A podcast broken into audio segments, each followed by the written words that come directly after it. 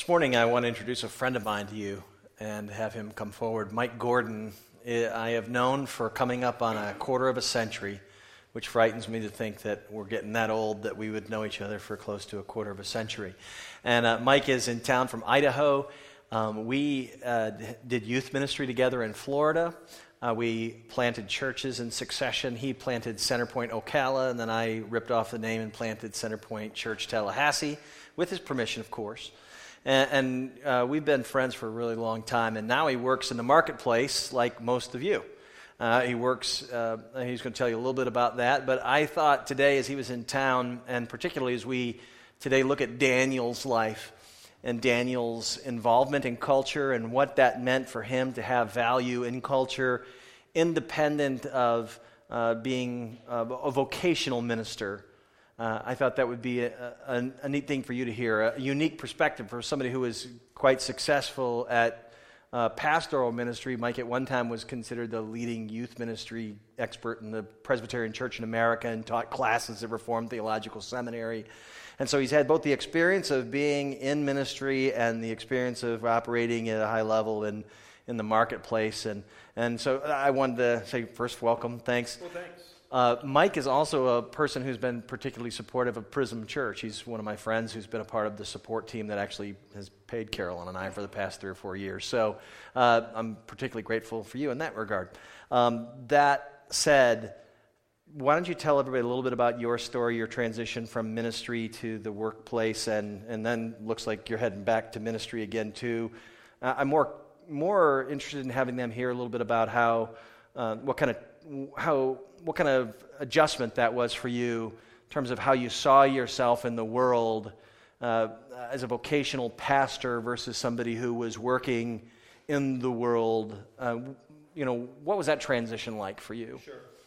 Um, it, it, was, you know, people think it's a transition as far as the job goes, and it is. It's a transition um, doing, moving from full time ministry where you're a professional Christian, okay, to becoming um, someone who is like all the rest of us, is set um, there on Sunday mornings um, in the pews and involved in ministry. The, the transition for me was interesting because um, I was telling Chuck this last night, and I don't know if this is where you want to go, so you just interrupt me. But one of the things that I found was this: is that I, um, I would preach and teach, uh, and did for many, many years, that that our our worth is found not listen, not in what we do or the kind of people that we are, but in the fact that we belong to Jesus Christ, and that um, because of His grace and His mercy and His redemptive work in our lives that our position before God is the fact that we stand in Jesus Christ. Um, once I moved out of ministry and found myself in um, the normal workplace, then I, I realized that I didn't really believe. For some reason, and I think this is a plague against amongst a lot of pastors and people that are in um, full-time Christian ministry, is that somehow we would teach, oh yeah, God sees us and, our, and accepts us because of our relationship with Christ. But somehow in our minds, it's, and it's, it's a twisted thing. It's a guy thing. It's a man thing. It's because we're men, um, and I mean men uh, and, and, women. Mankind. Yeah, man. There you go. There's the word I'm looking for. Because we're mankind, and because of our sinfulness, is that somehow we think that God kind of takes extra pleasure in us because we do full-time Christian ministry. And I found myself out of that and really struggling with where and what I really believed. Uh, and it was a great transition for me. Um, I know a lot of people that have been in um, just in work, at, for lack of a better word, I guess people call that secular work, just normal work, and, and then jump into ministry full time. And I did it the other way. Um, I went straight through college and graduate school and went right into ministry, involved in ministry from the time that I was 20 on and then moved into, um, into just regular work. And the point that, that I want to make is that um, for me it was an incredible struggle, but a great struggle to come to the realization that my identity in Christ is just that, my identity in Christ. Not because I'm good at something in ministry, not because I'm successful at something in ministry, but because God, through Jesus Christ, had redeemed me and brought me to himself and, um, and made me his son. And uh, my worth and value to him is not, necess- is not in what I do, but in who I am um, as uh, a redemptive son of God through my faith and trust in Christ. And, uh, and I taught that all of my life. and I never realized it, uh, that I never realized it as a reality in my life until later on, much later in my life, just about eight, ten years ago. So, As you head back towards vocational ministry, um, uh, in, in light of some of what you've said, but what are other things that you would want to say to other pastors like me? Uh, from the vantage point of somebody who works 24 hours, or you know, works 24 hours, works a lot of hours a week, and uh, and in terms of what pastors or churches expect from people who are believers, uh, what do you take into your future role again as a pastoral staff person that now maybe you're going to feel a little bit more strongly than you did even when you were leading the flock, so to speak? sure. As pastors, we motivate people and we try to encourage people and sometimes guilt people into ministry, helping out, right? You know, what are you doing? Why aren't you here early? Why aren't you setting up? Why aren't you greeting? Why aren't you involved in some kind of educational program? Why aren't you involved in worship? You have get all those. Maybe you've been there, maybe you haven't. Maybe Chuck's that kind of guy. Um, so uh, I know I was. You know, we didn't mean to guilt people, but we we tend to put pressure on people. What we forget is that all of us, and I'm one of us, is that we work 40 plus hours a week, right? We have families, we have things, we have yards to cut, all these things that we do. And the time that we give to the church is precious time. Mm. It's precious to us. And the reason that we give it to the church and to the work of the ministry is because we believe that God um, has called us to do that, and that um, and it's an opportunity for us to, in a way, give give of our time to ministry. And I think that as a pastor, you have a tendency to guilt people and push them and, and think, you know, we, you really need to be here. And um, as I've been involved in outside of ministry as a profession, and now I'm in a volunteer basis like so many other people in the church, I, often say to pastors, and especially I said this to my pastor a couple times, hey, um, what do you do on your day off? What do you do on your day off? And he goes, what do you mean? And I said, well, you just inspired all of us and encouraged all of us and not guilted, but, you know, pushed us to give up our day off all the time, every, you know, all this time off to, to be involved in ministry, which is a good thing to do. But don't, let me, don't guilt me into it. Let me use my time that God has given me freely so that what I give is a gift and not, that I'm not persuaded or pushed or motivated negatively um, so that I feel guilty if I don't. Does that make sense? And, um, and I think that pastors have this incredible ability to guilt us into things. Uh, and I hope that I never guilt people into things. Hmm. I hope that the Spirit of God so motivates me and other people that we say, we can't do anything else but serve because God's called us to that, number one. And secondly, we want to be part of what's going on. I Hmm. hope that makes sense. Um, it's, it's definitely been an interesting transition for me. But I think back to some of the ways and some of the things that I've said, things to motivate people in the ministry, and then some of the things that I've seen other pastors and other people involved in ministry do and say to motivate people to ministry, wonder why anybody's ever doing it. Um, and so hopefully the goal is, is that we give of our time, we give of our energies, and we give of our resources um, because we, we want to be part of what's going on for the kingdom of God. One final question, and that is many people, and I talk to folks all the time, they'll say, I, I feel like I'm not doing anything because I'm not in vocational ministry. I'm not doing anything with the kingdom. Or maybe they've been taught by a pastor uh, at some point in their life that there wasn't any value to their work independent of their opportunity to tell others at their workplace about Jesus. What have you come to understand about that in fresh or new ways since you've been in the workplace? You know, the value of being a part of God's work, wherever that is, and being excellent at whatever I do, whether I'm a plumber or whether I'm a minister or whether I'm a doctor. Yeah.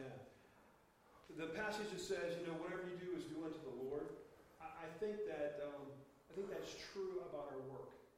The opportunity to do the very best that we can, um, and to work toward excellence, not for money and although in the workplace, and maybe you may be rewarded that way, not for promotion, although you may be rewarded that way, but ultimately um, to say when you lay your head on your pillow that I did my very best.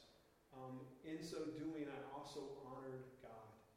It's uh, it's and it's an interesting it's an interesting transition that I've made in that no longer am I what I do occupationally is for quote unquote the building of the kingdom, but it really is for the kingdom's sake. What I do, um, I do as unto the Lord. And when people notice or give me, uh, for lack of a better word, kudos for what I do, I can say, Father, that's for you. And I take, um, and I take the opportunity to, as often as I possibly can, um, to let people know that I'm a follower of Christ and that, uh, and that I love what I do because I don't just do it for the company and I don't just do it for the cash, but I do it out of obedience to Him as a desire to, to let Him, to experience the pleasure of hearing Him say, Good job, well done, good and faithful servant. You put your hand to the plow, you did what you were called to do, and you did it well. Excellent. So that, that's, that, yeah. that's excellent. Will you give him a nice prism thank you for being here today? Thanks, bud. that, I got to tell you, is a tepid prism thank you. Uh, well, I don't mean to be harsh or anything. I'm just saying enthusiasm. Uh, no, good. We're glad to, glad to have you. Uh, Mike, thank you very much. Uh, we, uh, Mike and I met in Ocala, Florida when I went to work at a Christian radio station where I was a, where I was a disc jockey. And uh, for those of you who don't know, that's kind of where I got my vocational start was to say I was going to be in radio. I remember the first time I actually was on the radio was at West Virginia University at their student station, and and, uh, and the thrill and the jolt that that was. And I thought I'll never be uh, bored with this work. And sure enough, not long after that, I, I had to do something else, and so I ended up graduating from college, and I got my first job in a real radio station in the Washington, D.C. area, little AM station, and I was on the airwaves in Washington, D.C., and I thought to myself, I can never be happier than I am right now. And sure enough, a little time went by and, and I wasn't happy anymore. And then I took a new job and I went to Ocala, Florida and helped start an FM station where I was the program director and the morning show guy. And I thought, I'll never be happier than I am right now and I'll never need to do anything else. And sure enough, time went by and I wasn't happy again. and, and it seemed like I was learning very quickly that vocational pursuits, in and of themselves, are never going to satisfy something that I long for deep down inside. I've actually experienced this in pastoral ministry too, where I've been a part of things that I thought were successful by the world's terms and found myself discontent. And that's because I, I was not finding the pleasure of God in those things. I was doing those things thinking that they, in, and of themselves, were going to satisfy that deepest part of my soul. I remember very specifically a song that I heard on the radio in Ocala. Uh, it came out in the 1990s when contemporary Christian music was big, and I know all the 20 somethings think all that music is cheesy, and now that we look back, it was a little cheesy. But there was a song by a group called 4Him, and I remember when I heard it the first time, I thought, there's something really wrong with this song. And the song was titled, I Want to Be a Man That You Can Write About. And the whole ethos of the song was I want to do something so significant in my life that people will, when I'm dead, think, what a great servant of God that guy was. And even when I heard it the first time, I thought, I think this is kind of twisted around. I think the goal of our lives that people would look at us and not say, What great servants of God you are, but what great God you serve. And, and, and, and so it stuck in my craw. And yet, over the years, and mind you now, it's coming up, it's over 20 years since that song hit the airwaves. I haven't really seen that drastic of a change in what we'd call evangelical Christian counterculture, where the goal seems to be to exalt people and exalt things instead of oftentimes exalting the God whom we say we serve. And Daniel, who we will look at today, is a great example of this for our lives. Somebody who I believe, long before he was in the lion's den, long before his buddies were with the fourth man in the fiery furnace, the narratives that have become a part of the life of Daniel are really historic and they're things we teach the kids out in Sunday school, and, and everybody knows this, this metaphor of having the lion's mouths closed and what great faith Daniel must have demonstrated by, by doing exactly what God wanted him to do. And, and people celebrate this, but what we look at in the first chapter of Daniel is demonstrating that long before he ever had an opportunity to do something glorious that everybody would see, Daniel was simply being faithful and serving. American Christianity, in particular, has exported a success syndrome around the world, and you can see sad remnants of it in the continent of Africa, where even amongst the most dire poverty, people are talking about the health and wealth gospel as if that's going to work out there, you know, in the, you know, in the, in the desert where they don't have any food.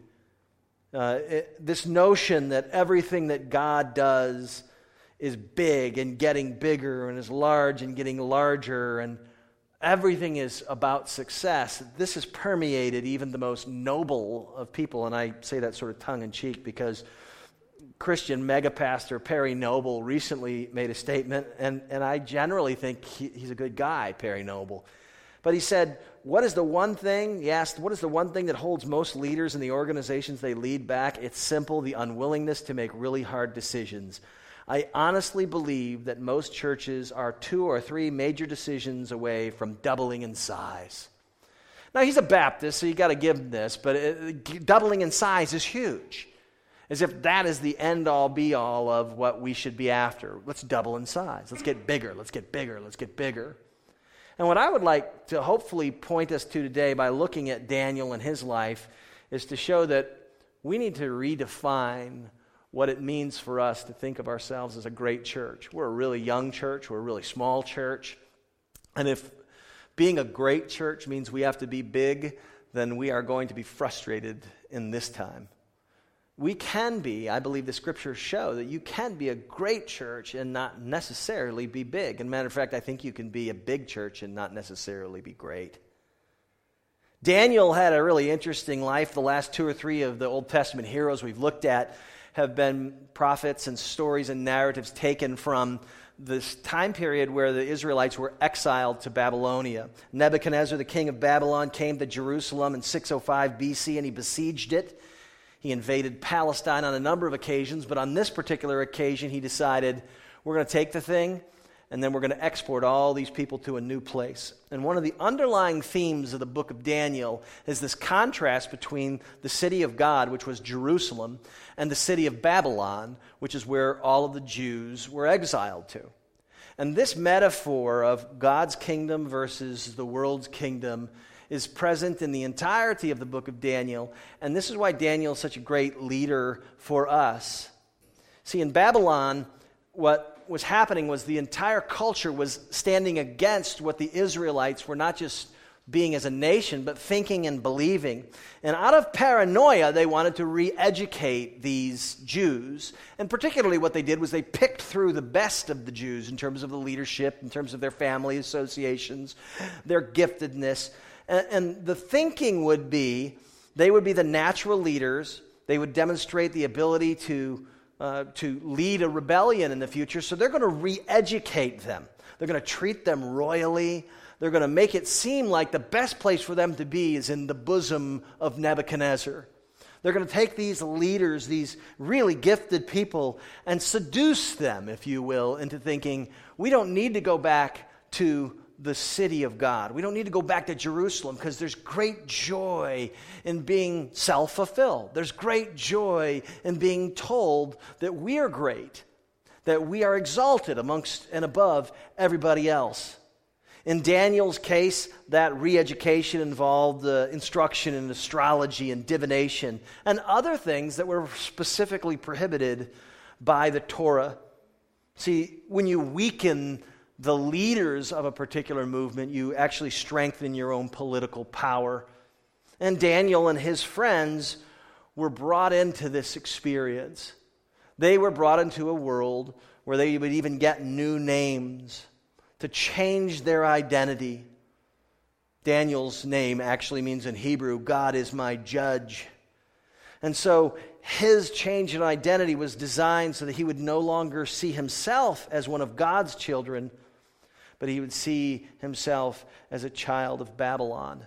This was the hope. This was the pressure, politically motivated, motivated by the need for more power.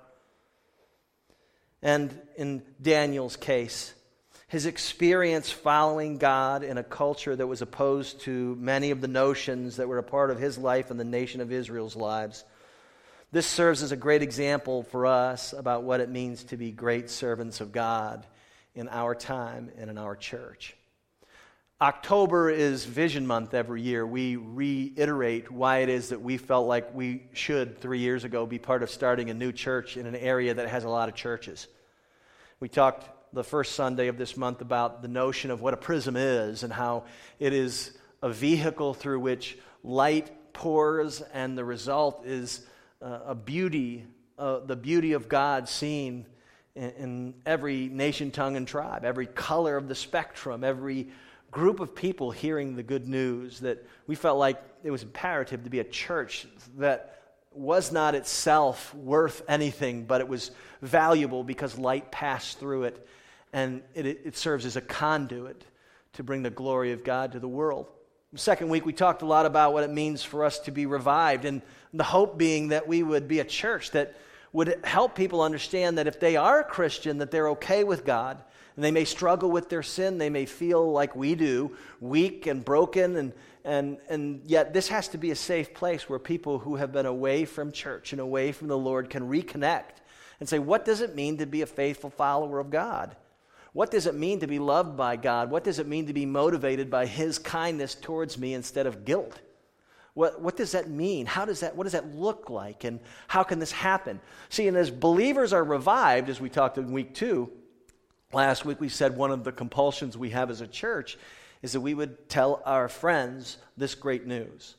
Not the great news that they can try real hard to be holy and maybe one day not go to hell. That's not great news. That's bad news, friends. We're saying God has eliminated the need for you to perform for Him.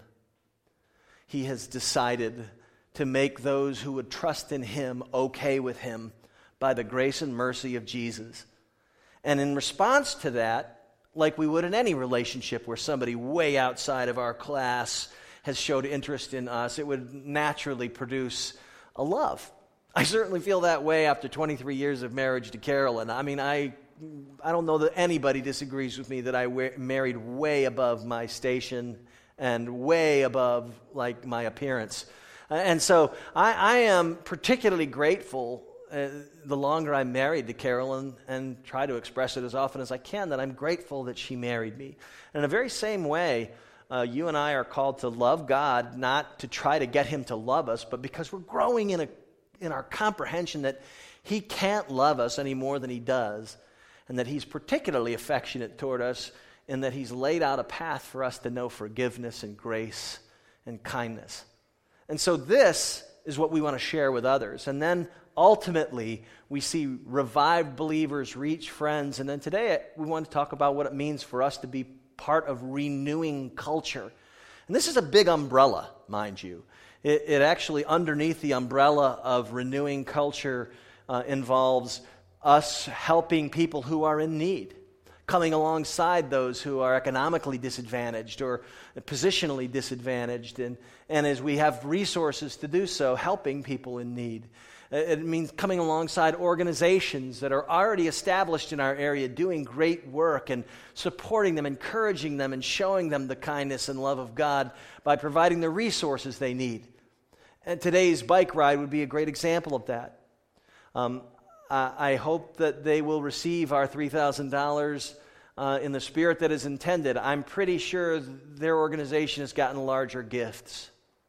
Broken Chains and Oasis USA in specific, w- w- our attempt is to do what we can to serve others, to give generously to what somebody else is already doing. We don't need to start an organization to combat sex trafficking. That's already getting done. It perhaps is our job to help fund it, to help give it exposure, to come alongside of them and volunteer in ways that we can. But this is part of the spirit of saying it, it's not about us, it's about God and His kingdom and His work. What does it mean for us to be great? What does it mean for us to be a church that is part of renewing culture? In addition to helping others who are in need or organizations that are in need, as Mike was already speaking about this morning, part of it is being who you are in the world. Some of you have amazing gifts in the area of creativity. And you need to know that God wants you to just be you because His creativity, the beauty of His ability to create, is seen through what you do. I am not a particularly creative guy. I struggle to find what exactly it is that God is, you know, how God is being seen through my personality. Maybe God has a sense of humor. That's what I think about every now and again. But whatever your life is, whatever your primary vocation is, whatever your passion in life is, these are ways for God to show Himself. Because ultimately, it's all about the glory of God.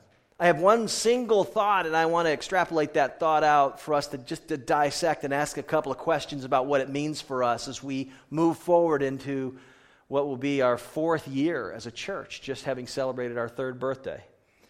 And the point that I would like to make this morning is that Daniel's greatness was found in his faithful service. So I want to look at these three components what is greatness, what is faithful, and what does it mean to serve? Before the lion's den, before the, the public ministry of Daniel, Daniel was busy living in obscurity, being faithful to God long before anybody knew what he was doing.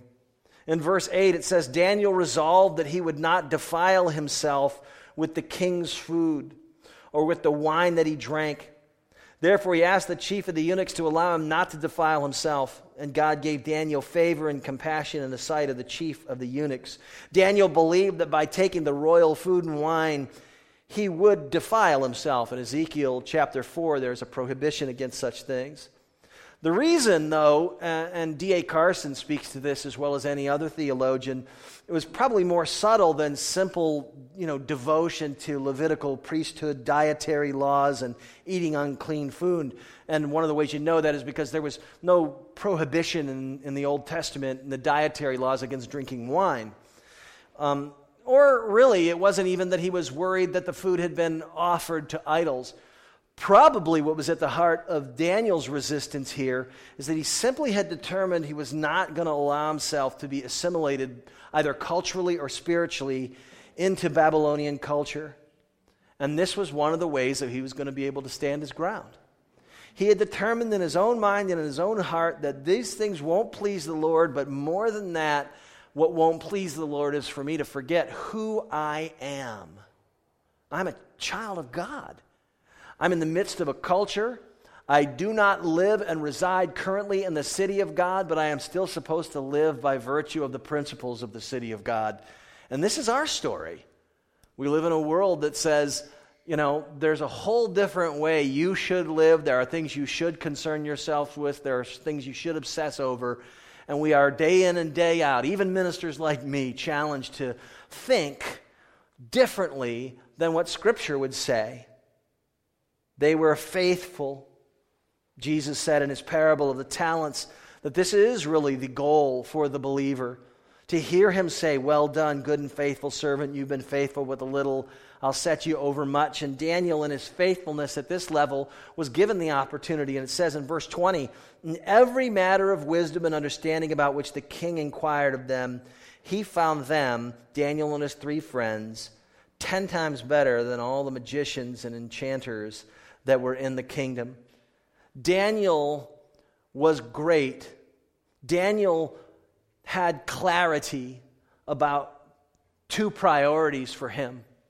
The, the first was that he was concerned first about pleasing God, and then he was concerned about putting the needs of others first. What set him apart weren't his high profile events, but his behind the scenes determination to do that which gave God pleasure. So it begs the question what is great?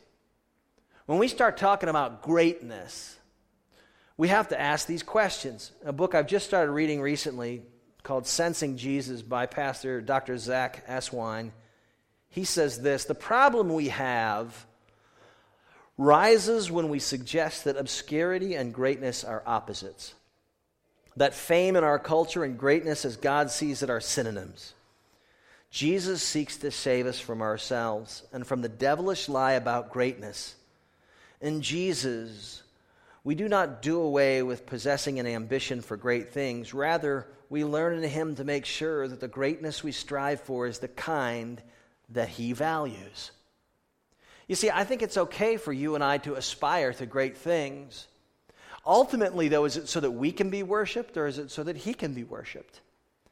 And the test in all that is to say, are the actions, are the things I'm participating in, are the, the movements I'm a part of, are the, uh, are the activities that even our church would participate in, are they designed in with Jesus' definition of greatness in mind. So, what is Jesus' definition of greatness? We read it earlier, or Matthew did. Mark 10, 42 through 45, Jesus called them to him and said, You know that those who are considered rulers of the Gentiles lord it over them, and their great ones exercise authority over them, but it shall not be so among you. Whoever be great among you must be your servant, and whoever be first among you must be slave of all. For even the Son of Man came not to be served, but to serve and to give his life as a ransom for many. That's why I said earlier that you can be big at what you do, whether your world is a, a, business world. You can be really impressive in terms of your, the size of your, your influence in, in your marketplace. You can be a person who owns a big company and has a big building. You can be somebody who has a lot of flash and a lot of evidence of success. But if what doesn't if what defines your life is not service to others, putting others first, then Jesus would not characterize your life as great. You and I don't have a problem with wanting to see greatness or wanting to uh, be great. We have a problem with our definition of what is great. And since we would contend that Jesus Christ is himself God in the flesh, that he is the one through whom all things were made, then we think the correct and, and precise definition of greatness, the one that we want to pattern our lives after, would be the one he gave, which is if you're going to be great, you've got to be the servant of all. Because he didn't even come and say, I deserve to be worshiped, I deserve to be obeyed. He came and said, I'm here to give my life to pay the price for your sins. That's what Jesus says greatness is. A.W. Tozer was saying, with regards to our own existence, and this is another book I've been digging into lately, The Knowledge of the Holy. And he was saying, and I uh, completely concur, that to completely save us, to bring us to a place of great joy in life, God was going to have to begin the process of changing us, changing our bent, our nature, and planting within us a new principle so that our conduct, from the moment that we experience forgiveness and the love of God and the grace of God, it springs, our, our conduct springs out of a desire to promote God's glory and the good of others. That this is the byproduct of genuine believers who've been revived they eventually get around to seeing their lives as conduits through which the glory of God is seen in their workplace, in their service, whatever they're doing, and most certainly and hopefully in their church, that people would actually see the greatness of God through their faithful service. And this really is ultimately what we're talking about today as we look forward to a future together. Prism's greatness will be found in her faithful service faithful by caring about what God says first, and serving by putting the others, the needs of others first. There are two little ways I, I want you to see that we're going to do this in the future. One is uh, pretty significant. It, it is a plan to be radically sacrificial in our giving. Right now, our budget is not very much comparatively. But we actually have, when I say we, our board of directors and myself, is we actually have a plan of incremental increase in what we're going to give to missions and mercy as our church gets larger. How many people have often said, you know, if I ever hit the lottery, I'd give a lot of it away? Do you realize that nobody ever does that? Because in advance, you have to start planning for how you're going to give that away. People who incrementally get more money rarely, if ever, incrementally increase how much they give to others.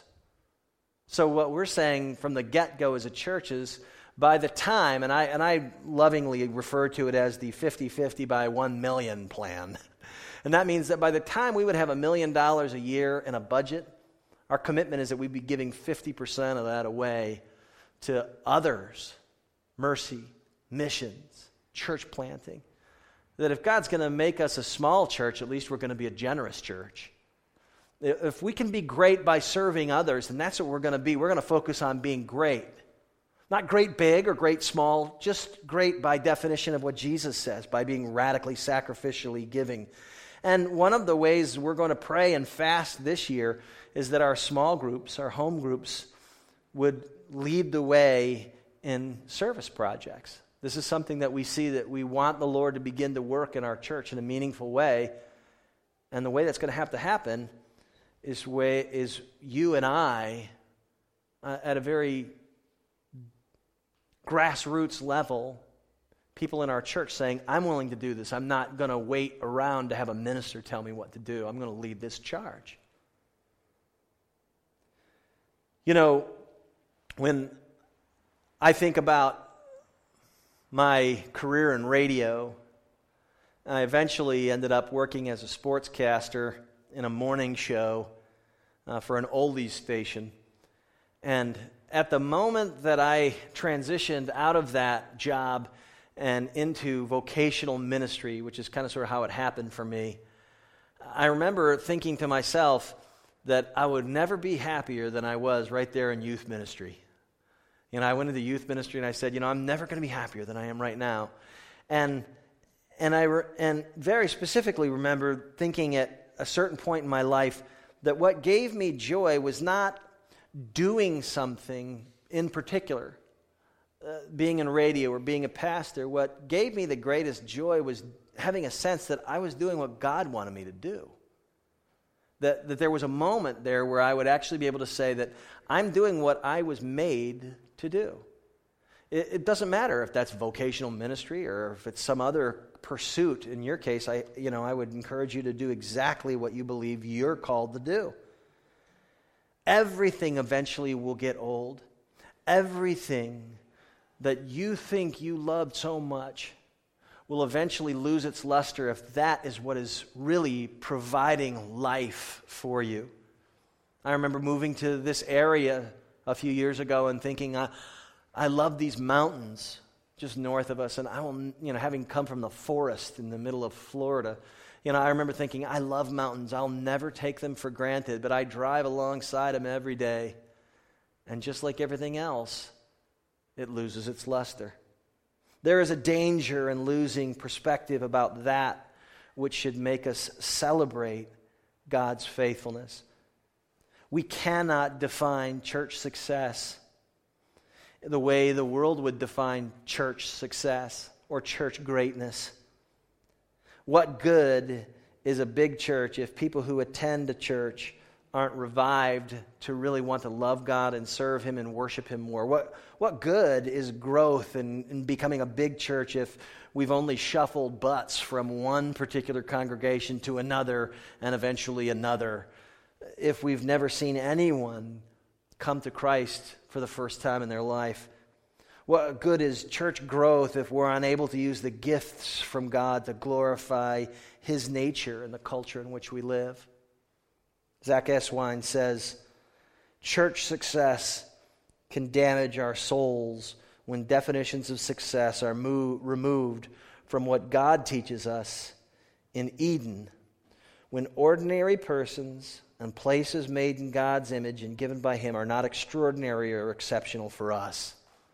We're in real danger when the simple, exciting things about being together as a church family are no longer enjoyable. That means that we're not really enjoying Jesus. In large part, we might be enjoying the rush of being a part of uh, a movement or the rush of being a part of something that's exciting. And while in and of himself, there's nothing wrong with that, it's just not going to last.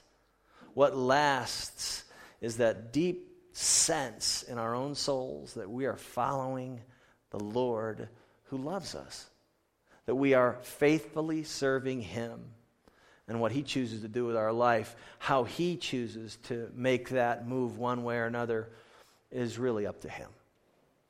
Let us pray that even today, as a group of us serve the Lord humbly, obscurely, that God would be glorified in all that we do here at Prism Church. Let us pray. Lord, for today,